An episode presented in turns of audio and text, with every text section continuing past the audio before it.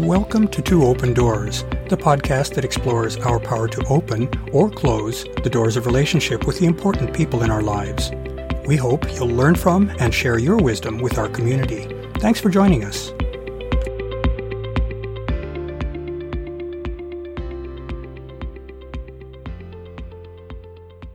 I've recently been wondering about why I've had such an intense, long standing interest in deep human connections, even in childhood.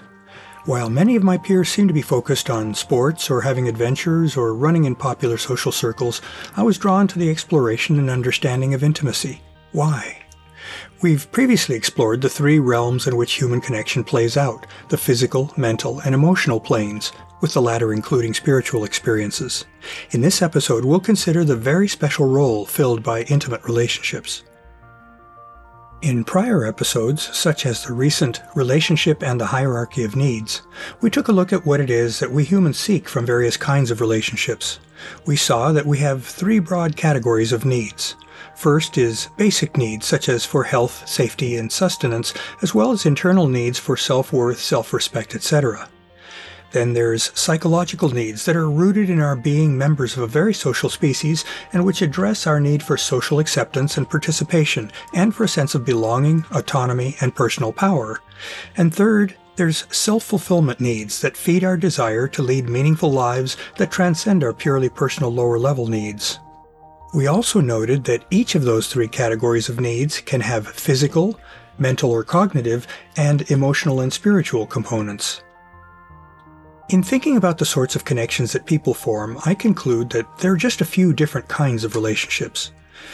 Our connections with society in which we are embedded and to which we contribute, we can think of these as our community connections our various friendships, which run emotionally deeper than our social acquaintances or transactional connections such as business relationships, and our intimate relationships through which we share our lives with those usually few very special people who are centrally important to us. It's worth exploring each of these three to understand their main benefits. We humans rely on one another to satisfy our wide range of physical needs, such as those for sustenance, food, drink, clothing, and housing.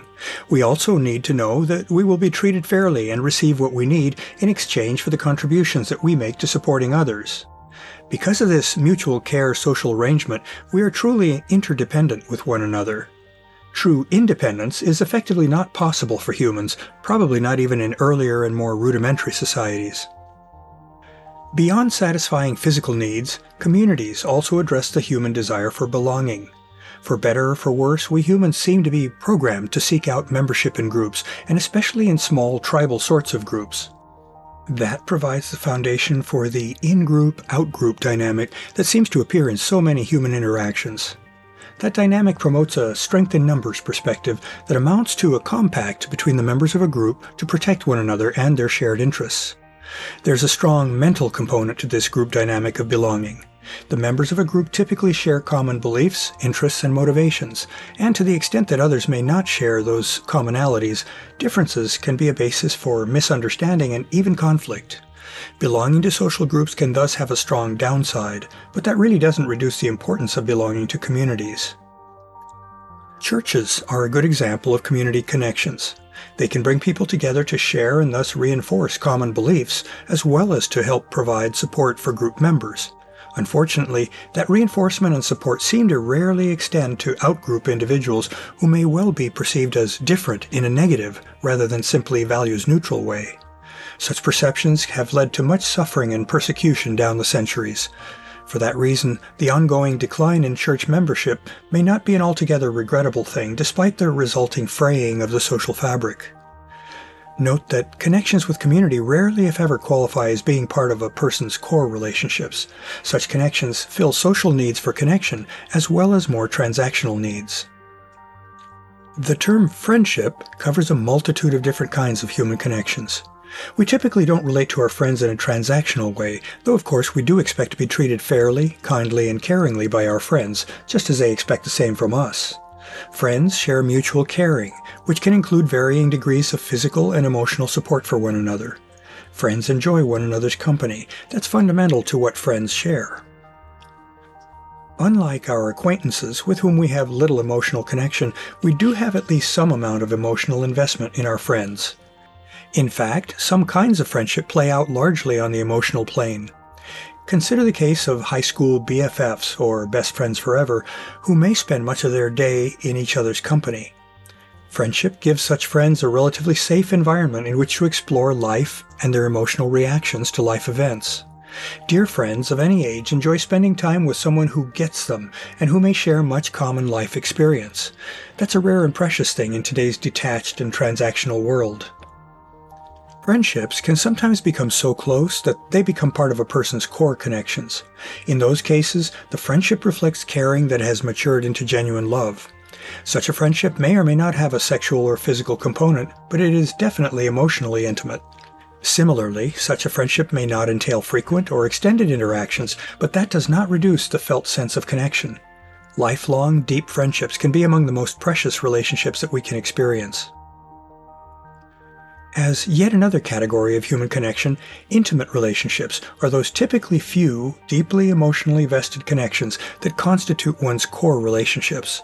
Such connections go beyond friendship in that they entail mutual commitments that reflect a special depth of caring for one another. Intimate relationships may sometimes not be sexual, though usually they are. Even if a sexual dimension is absent, though, intimate relationships reflect a deep and mutual emotional investment by the partners. Within the paradigm of monogamy, committed and contented life partners are examples of those who enjoy a vibrant, intimate connection. Polyamorous anchor partners are another possible example. What such people have in common is that they all fill needs for one another that span the physical, mental, and emotional spiritual domains. Such relationships are probably necessarily hierarchical in that they reflect a decision by the participants to invest preferentially in one another.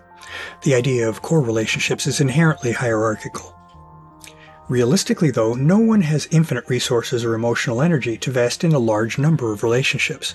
They can't all be intimate in the sense that I'm using the term here. I do believe that it is possible, though, to have more than one intimate core partner, despite such a situation falling outside the bounds of the prevalent monogamy framework. In considering all the preceding kinds of relationships, we haven't yet clearly focused on where sex might fit in. From my perspective, it occupies the center of the relationship panorama, since sex has the potential to enhance all three planes of a relationship physical, mental, and emotional. While not every sexual experience fully engages all three aspects of relating, loving and conscious sex does. Having previously noted that sex is not a necessary part of every intimate relationship, most such relationships do include sex as a source of energy and connection. I know that in my own core relationships, sex provides an eloquent language through which I can convey the depth of love that I feel for my partner. Sex also allows me to be out of my mind and fully present in the moment in an incomparably simple but profound way. This holistic nature of sex probably explains why sexuality and sensuality play such a central role in consciousness expanding tantric practices. Sex can help us fully become ourselves to our greatest potential. Friendships and our community connections complement one another to provide many of our survival needs.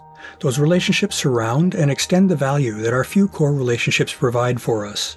Sex, with its various facets, lies near the heart of our core relationships.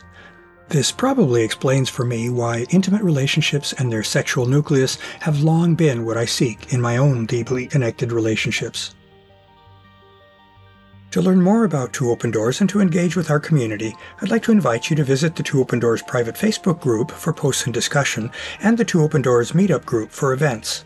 I also invite you to contact me directly by writing to me at claude, C-L-A-U-D-E, at twoopendoors.com.